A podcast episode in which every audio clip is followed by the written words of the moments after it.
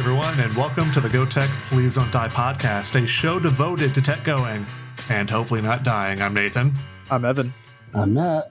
And guys, we just swept LSU in baseball. yeah, we fucking did. Matt's, Did I surprise dying. you? Did you? Yeah, Were you unaware? I was uh I'm asthmatic. yeah. We I was uh, I was I was aware. yeah we did it.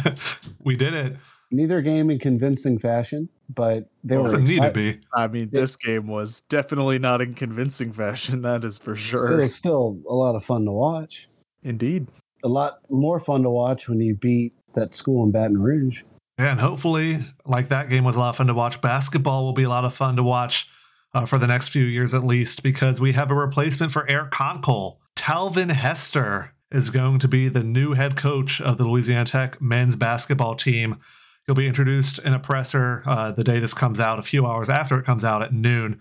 Uh, he'll be the 19th head coach in Tech basketball history.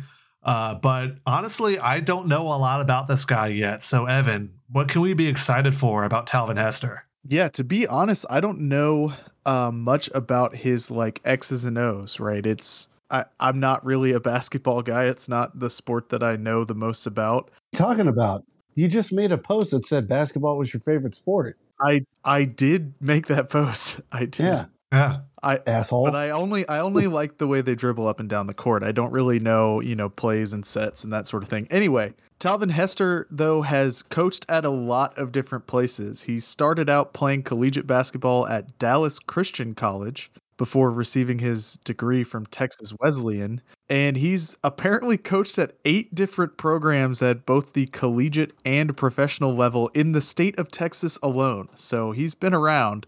Um, I think he's only 43 years old too, so he he really has uh, you know he's he's trying to collect all the different places to coach in Texas, I guess. But uh, most recently, he was an assistant head coach for the uh, Texas Tech Red Raiders in this past season, 2021 and 22.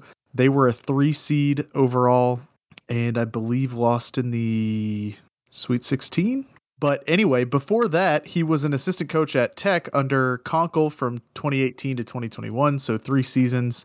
And while he was at Tech, he was the primary recruiter for a guy named Junior Lofton. So, Never heard of him. yeah, um, that's all I need to hear right there. right.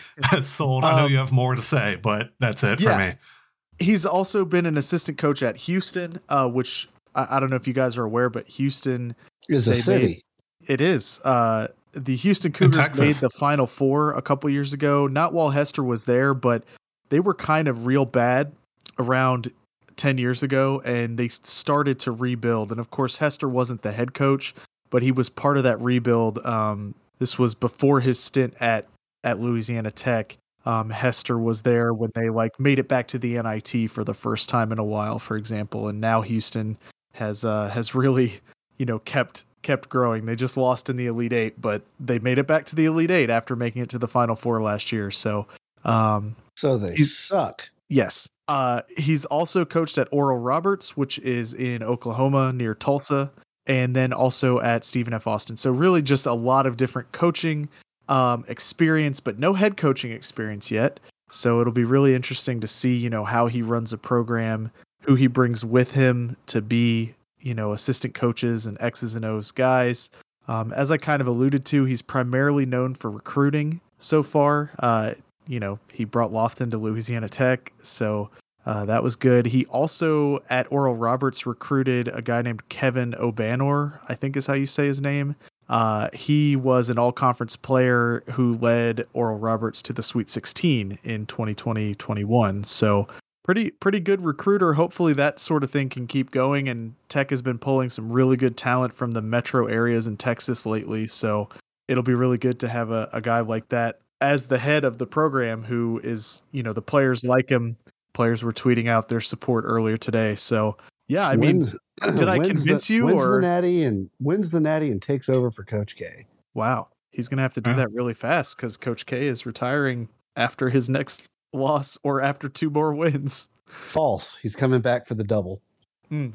No, Gotcha. don't. Talvin Hester. He does have history with Louisiana Tech. Yeah. Knows Ruston. One of the things I saw in the message boards, which normally I don't share, but Ben was saying that his daughters are like super pumped to come back to Ruston. Apparently, they did not like Oh, love it very much at all. How Um, sad. um, so he's he's got two young daughters, I think, who are excited to come back to Ruston. The Yeah, they got to be young. I saw the I just saw a tweet that the family has arrived. They got off the jet. They're they're in Ruston. They're excited. Um, so yeah, I mean it, it's an exciting time. I don't know. What what do you guys think? Well, uh, did he dap up Eric Wood like Sonny Cumbie did getting off the jet? You know, Eric Wood was not present in the video that they just posted. So I'm Wow. not sure. Yeah, That's that's weak as fuck. yeah, not sure. What do I think of this guy? No head coaching experience. Has Neither did, experience. neither did Konkol. Right, right. I'm not I'm not saying it as a knock, but no head coaching experience. Young guy, right? Early 40s. Yeah, I think he's like 43. Yeah. So uh young guy, no head coaching experience, but has history with the Louisiana Tech Bulldogs. So it's not like a it's not like someone who's totally it, it's almost like a hire from within, but not really. Mm-hmm. Uh, so I like that. Uh, obviously, huge bonus points for being the one responsible for bringing in Lofton. Uh, time will only tell if he's able to bring in similar players of that caliber. If he can do that, then I think we're going to be in good shape.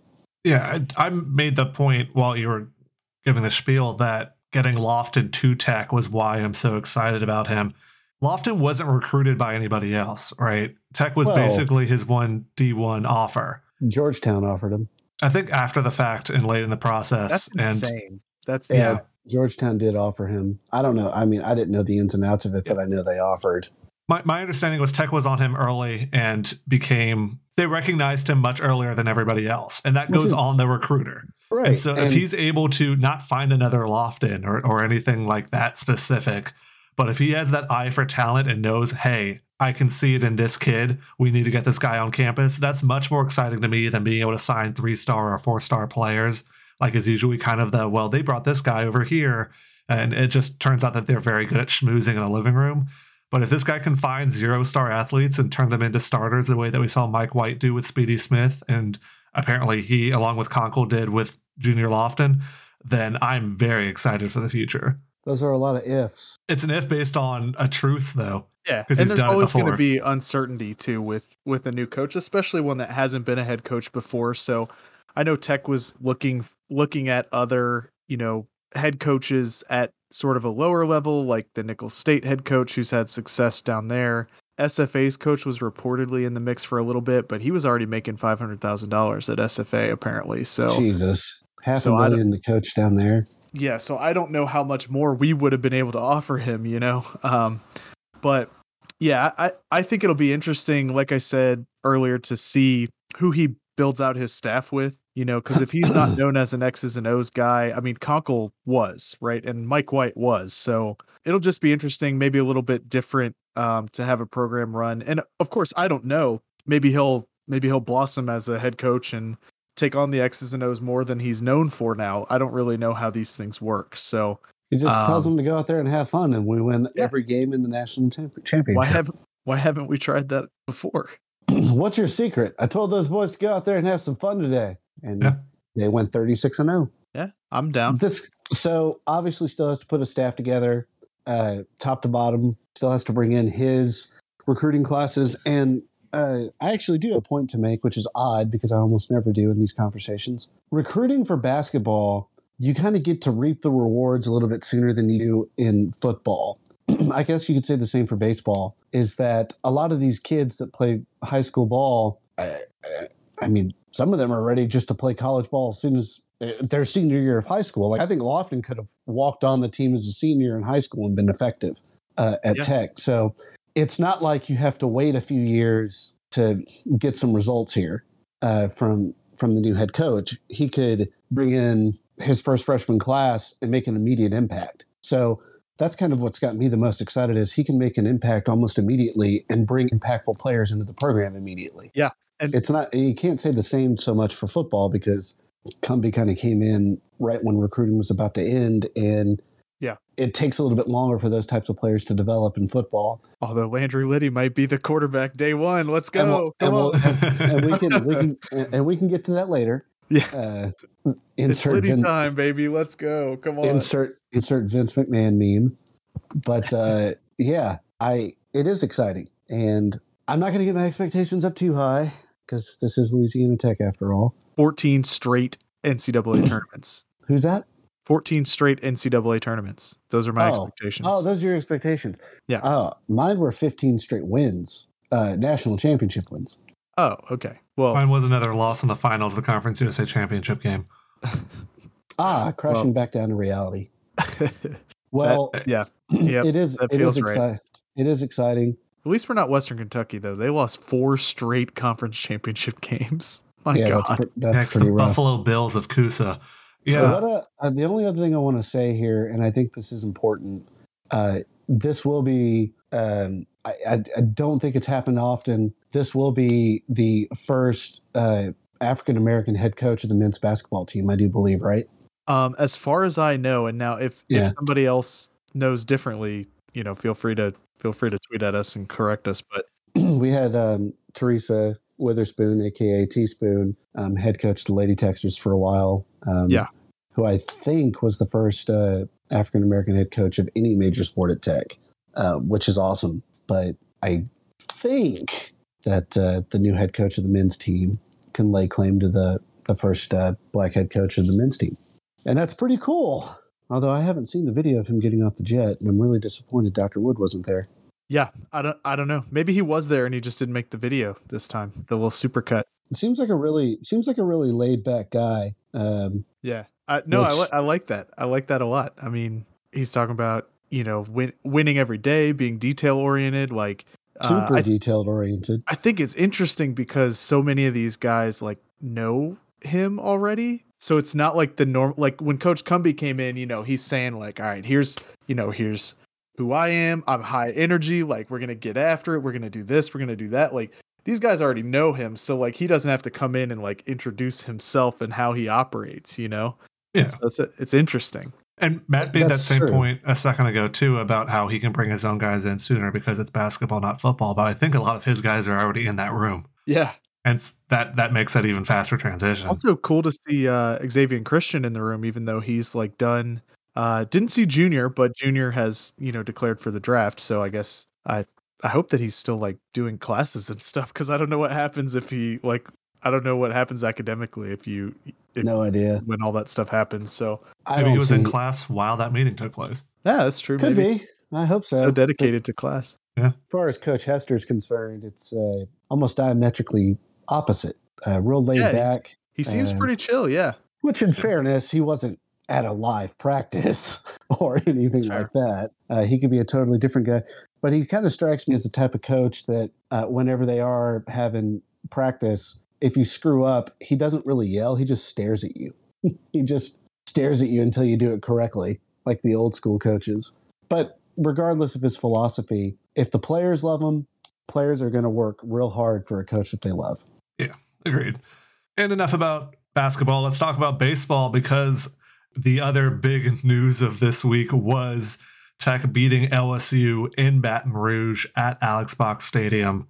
Also playing FIU uh, over the weekend, but I think we'll spend most of the time talking about this LSU game. So let's go ahead and jump into it. Um, another game against LSU, another quick start for the Diamond Dogs. A bases clearing triple by Darius Myers put Tech up four to nothing in the first inning. LSU only had three base runners through the first four innings, but exploded in the fifth.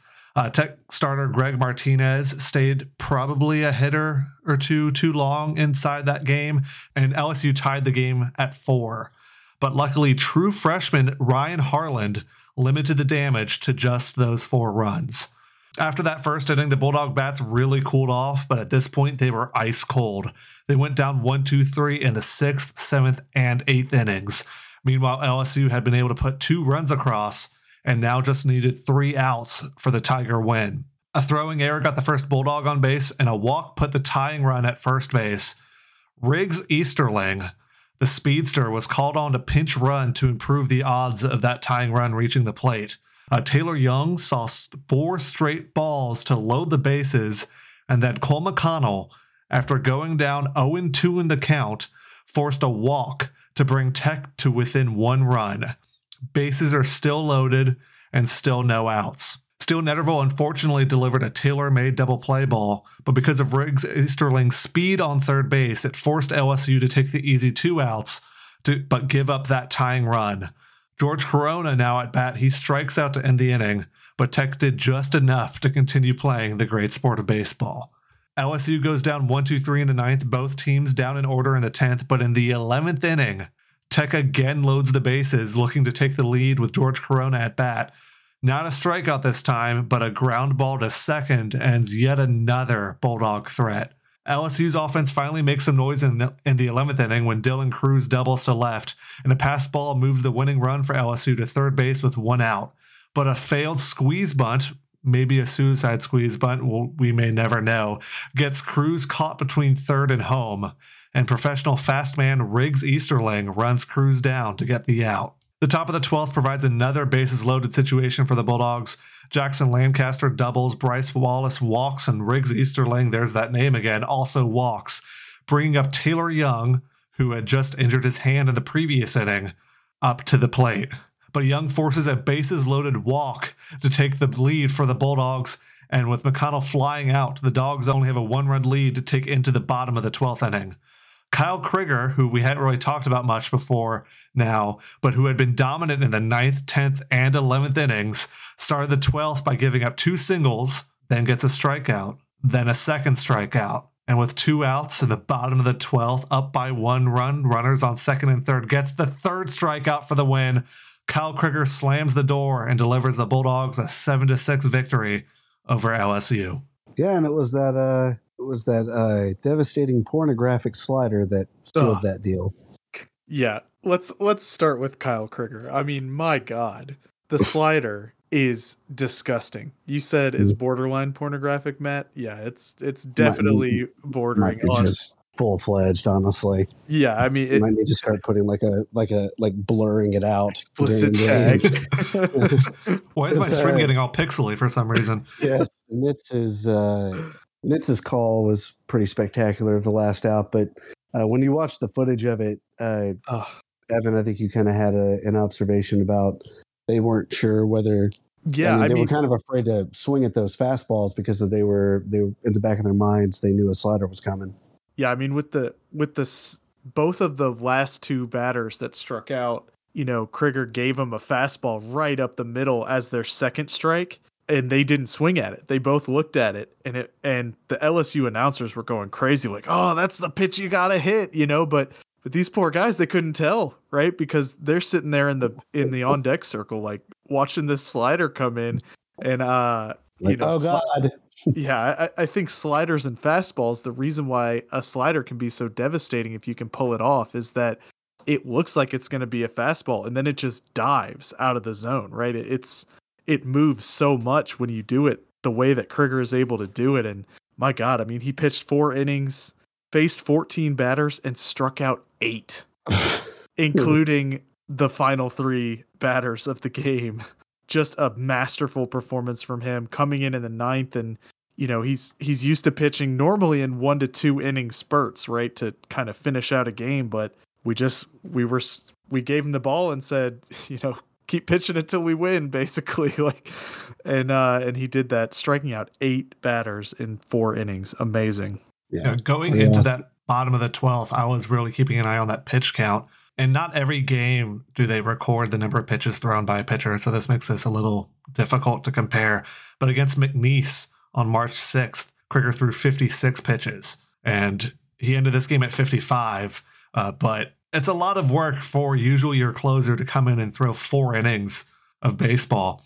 But he's kind of been this utility guy. He reminds me a lot of Nate Harris uh, from a few years ago, who just whenever you need him, it doesn't matter if it's a save situation or not. You just throw him out there, and he will he, he will let you find a way to win the game. Yeah. And luckily, Tech found a way to win with the bases loaded so many times. Oh my god, yeah. In this game alone, loading the bases on four different occasions, or at least in four different innings, and scoring just four runs between those four times. Yeah, I, I found myself begging on several occasions for Tech to just, you know, get a hit, right? We, God, we went from the second inning, right? LSU's pitcher uh, that started the game, Will Hellmers, he gave up five hits and four runs, um, pretty much right off the bat. and then well, off the bat. Aha. um, is that where that expression comes from? I think so. No. Probably. Most, in my experience, most expressions come from baseball terms Interesting. Um, out of left field. t- Please yeah, stop. that's fair. That's fair. Yeah, is if something's fair. I mean, Please. I don't know. Please stop. Uh, anyway, um, uh, Tech didn't get a hit from the second inning all the way until the top of the eleventh inning, um, when Taylor Young doubled. Yeah. and we won. and we won the game. We found a way to win the game. And that that's kind of what I'm feeling off of this team right now is the same thing that happened last year. They're not always playing their best baseball. The Bulldogs have played better baseball than what was on display on Wednesday night in Baton Rouge, but they found a way to win the game. They did against UTSA last weekend too. Another time where they struggled with the bases loaded. They had the bases loaded three times and only got across a couple runs. Actually, only one run in those three bases loaded situations but they found a way to win the game. They found a way to take the series from UTSA. They found a way to sweep LSU. And sometimes it's just that magic that you need in sports like these. It's that magic that got the Lady Techsters to the conference championship game in basketball. Sometimes that magic doesn't last as long as you want it to. And hopefully for the baseball team, it lasts through the end of June. But Please. Oh, oh, or we uh, win the College World Series and all die in Omaha. yeah, Yeah. that's how I want to go. Yeah, what a great way to go. Yeah, Man, Tech just making it to Omaha would be a it'd be amazing. Yeah, Yeah, and if, just- if they make it to Omaha, it'll be because of the players on the team, right? But mostly pitching. Probably our biggest question mark going into this year was the relief pitching, or at least the pitching outside the big three of Jonathan Fincher, Ryan Jennings, and Jarrett Whorff, who the three of them actually haven't been as solid as we had hoped uh, so far this year. But the relievers were the big question mark on this team. And Greg Martinez, who's kind of a reliever, kind of a starter, depends on the scenario. He's the one that gets a start here. Was great through the first two times through the order, uh, and then really struggled the third time through, and probably stayed in the game a little too long.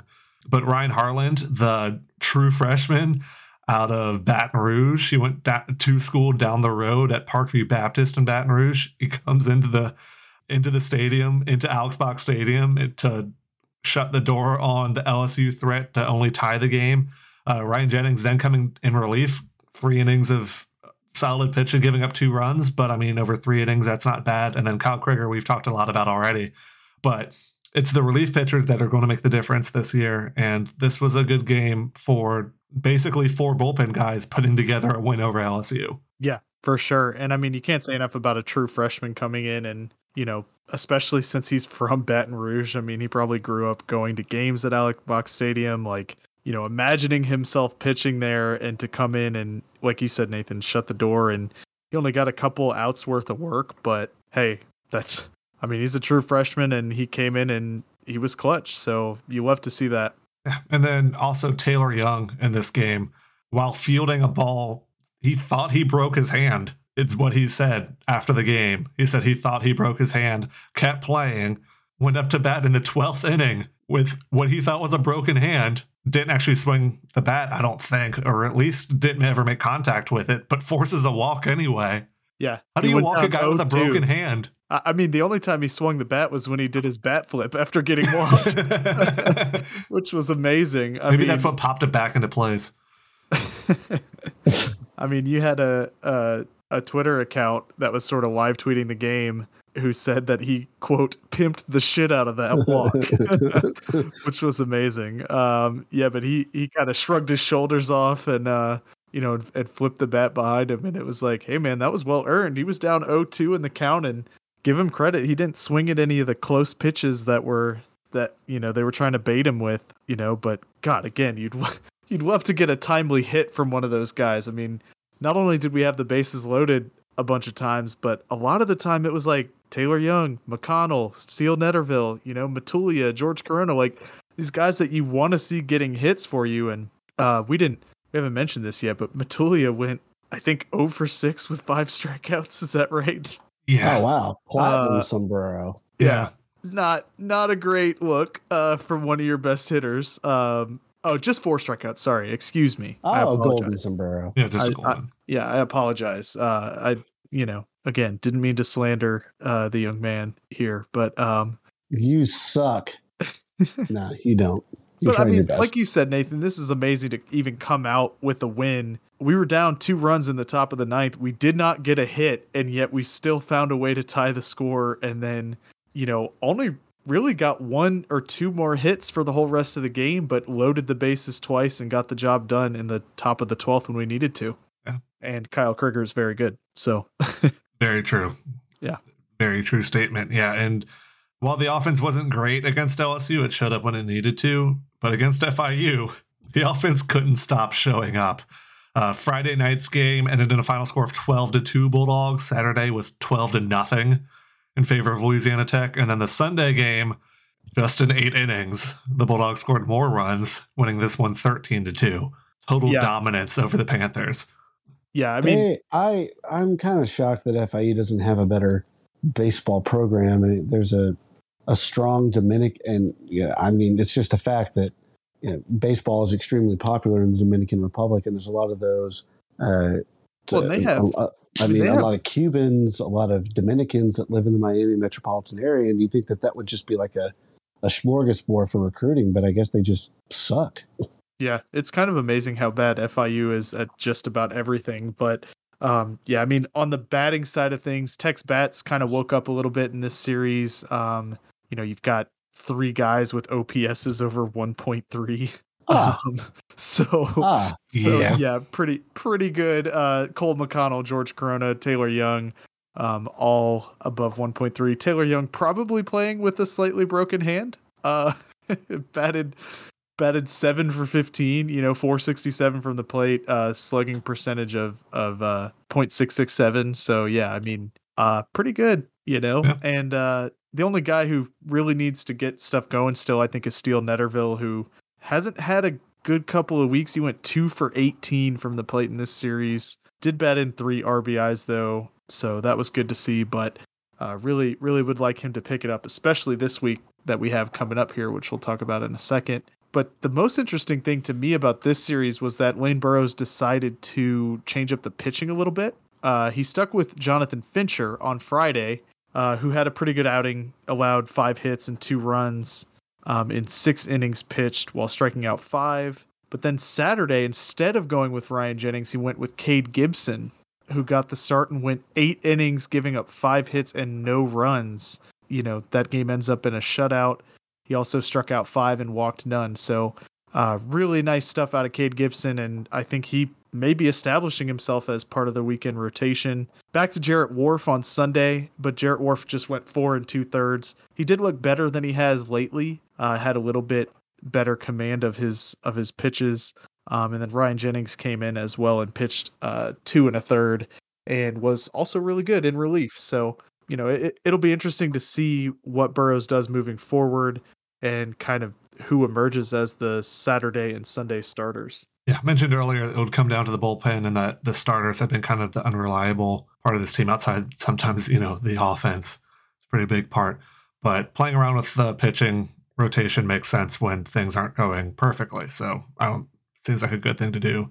Uh, Yeah. But whoever starts on Tuesday night tonight, uh, when this comes out, will have their hands full against a Dallas Baptist team that is number one in RPI, number 19 in the D1 baseball poll, and number 18 in the Baseball America poll. This is a tough team. Yeah, apparently.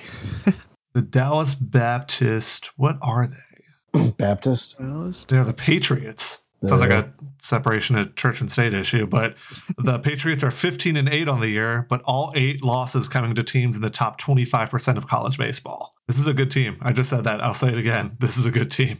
yeah, I think did they make a super regional last year? Yes, they did. They made the Columbia Super Regional in South Carolina where they faced off against Virginia and actually won the first game but dropped the second two. Mm.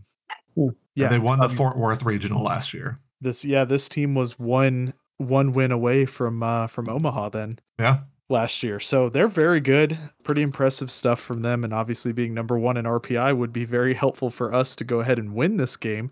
Uh Nathan, where are we currently sitting at in RPI? Right now we are 33rd in Okay. RPI. Yeah, so I mean, that's not bad, but certainly a win a midweek win over the number 1 team would be nice. Uh yeah, I mean, are are they particularly good at batting? Like how are they how are they winning their games? I'm not sure if you know that offhand. I don't know that. Let's see. I've got their schedule up right now.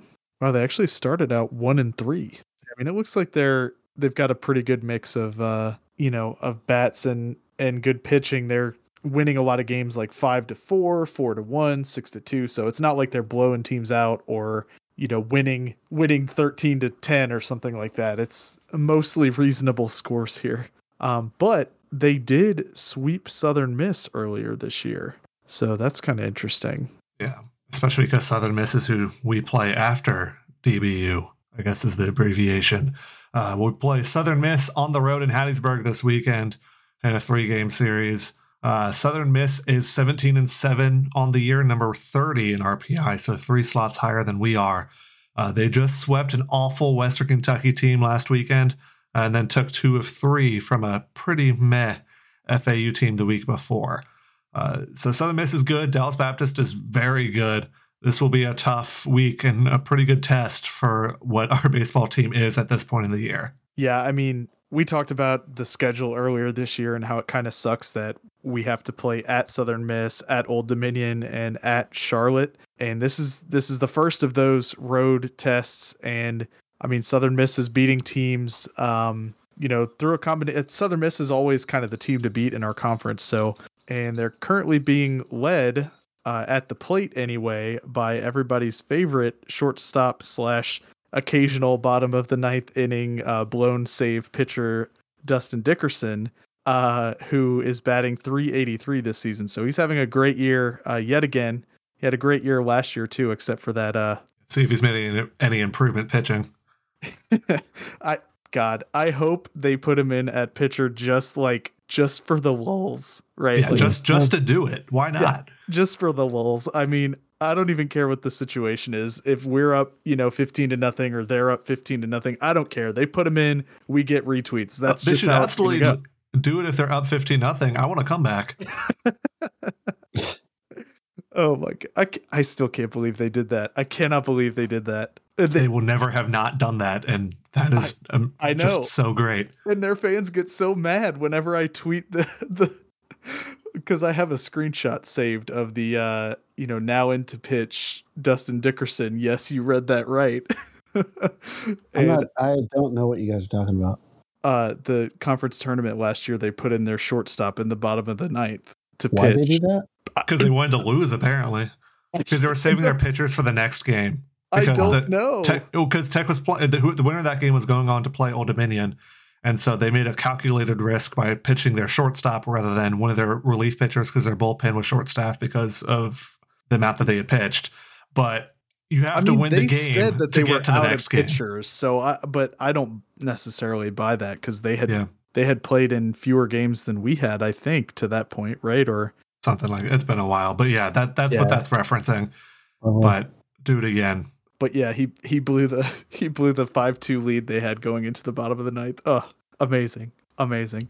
Yeah. Um, but yeah, I mean they, they've got some other players who are very good. Slade Wilkes has a 1.138 OPS. He's got 12 doubles on the year so far, five home runs. So I mean they've got some players who are gonna hit pretty well. So you know, and then on the pitching side of things, it looks like their starting pitchers are Hunter Riggins, Tanner Hall, They've got the most innings pitched of uh, of their whole team. Both of those guys are sporting an under 1.0 uh, walks and hits per innings pitched, so that's really good. I think uh, Nathan, you can correct me if I'm wrong about any of these things, but uh, anytime you're below one on a pitching stat is probably good, right? Yeah.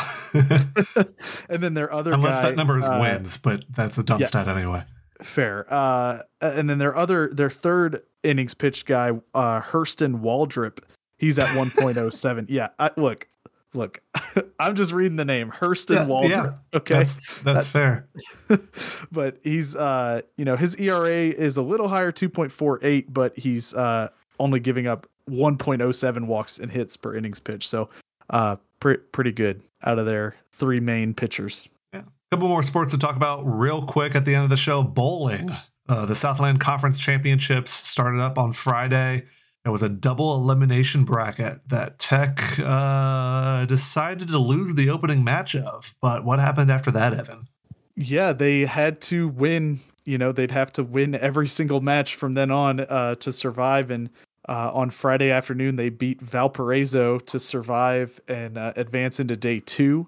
Then they had to face off with the number one team in the nation, Sam Houston State. They beat them.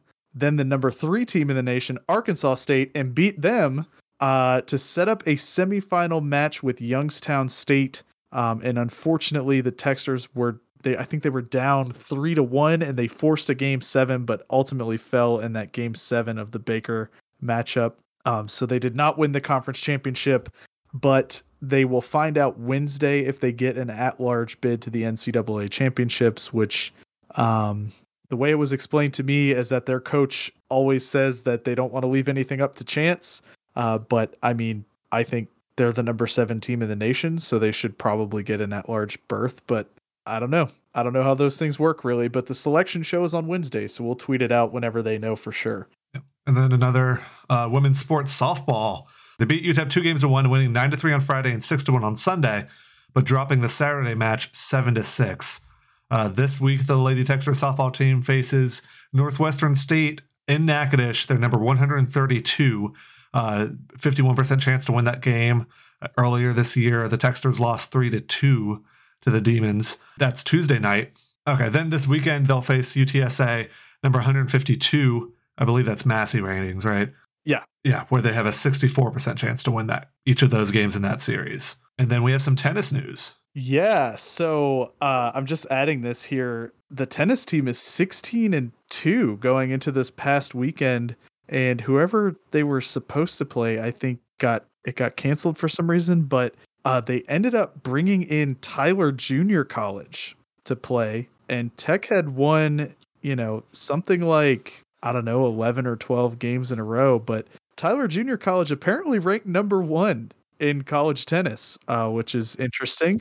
Oh. But Tech went up two to one after uh after oh god, Ilana Tetrashiv whatever her name is. Uh, Sorry, I think the uh, the call cut out a little bit there. You want to give that another go? Ilana, my girl Ilana Tetrashvili, uh, uh, she, she won. For, to be uh, fair, I'm laughing at your attempt, not at the actual name. Yeah, yeah, yeah. No, she won all 12 of her games against uh, the Tyler Junior College tennis player um, in a 6 0 6 0 victory. And then Tech was up 2 to 1, but uh, TJC was able to come back and uh, and get come from behind victories on courts 1 and 2 to take the weekend by a score of 4 to 3. So Tech lost for the first time in like 2 months. So 16 Wow. and 3 overall uh, I believe that's got to be the best we've ever done because I know they were talking about you know setting records, and that was the last time we talked about it like a month ago, and they haven't lost since then until this past weekend. So pretty cool to see, and uh, I apologize to Ilana, uh, yeah, the junior from I believe Israel, uh, whose name I cannot say. So yeah, uh, she's very good though, very good. Yeah. All right. And then the final thing to do on the show that's the tweet of the week. This week's tweet of the week goes to former Bulldog, current Bulldog. We don't know. Junior Lofton, uh, who, while getting heckled by some uh, North Texas fans, uh, tweets out a picture that um, I'd actually seen before, but this is a good uh, way to phrase it. It's him basically being heckled by a bunch of North Texas fans. And Junior tweets it saying, I'm going to get this picture on my wall one day. Yep. And then uh, to make things better, NTSN said you can hang it on your wall in Denton when you come here after after you're done testing the NBA waters. And Junior just tweeted three rolls eyes emojis. So don't think Junior will be uh will be going to North Texas if he goes somewhere other than Tech. I, I think the chances of him going to North Texas are slim to none. But yeah, you know, we we love uh we love Junior and you know, anytime you want to talk shit about North Texas Junior, we're here for you. Come on the pod. We'll give you the floor.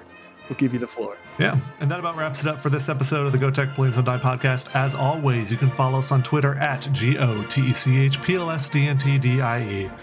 Or head to our blog, gtpdd.dog, where there's sometimes posts up, but there's also the contest where Tech is playing four tough games this week, so they may not have as many wins this week as they did last week. So you may want to update uh, what your answers are, and also the shop, where you can still, at least for the next couple days, get the March shirt of the month with the Rally Train ticket to ride. And then soon there'll be a new shirt up April 1st, unless it's an April Fool's Day joke. Uh, but yeah, head there, gtpdd.dog slash shop. And until next time, I'm Nathan, I'm Evan. I'm Matt. and go tech. Please don't die.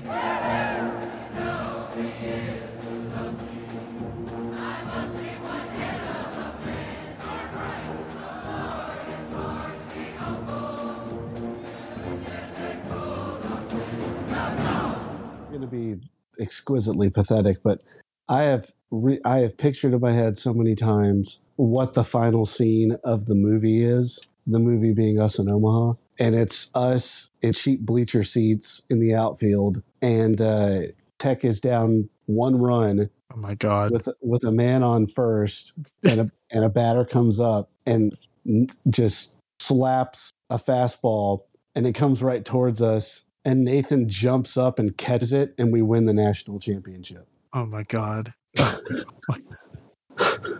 Oh my god. Nathan starts crying hysterically. I think it would just explode.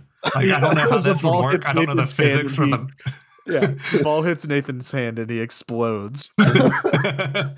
Yeah, the ball hits Nathan right in the glove, and it's the glove he's uh, had since he was a child for sentimentality reasons. I don't Which I can't even find now. It's- but somehow exactly. it just turns up the day before the game, like in my suitcase. It's in it's in Matt's car for some reason. And then, uh, yeah, Nathan uh, breaks down in tears. Evan's too drunk to react. Um, I haven't even been drinking. I'm just but yeah, you're I'm still somehow too drunk. if man. and uh, I am shirtless for some reason and uh, storming the field.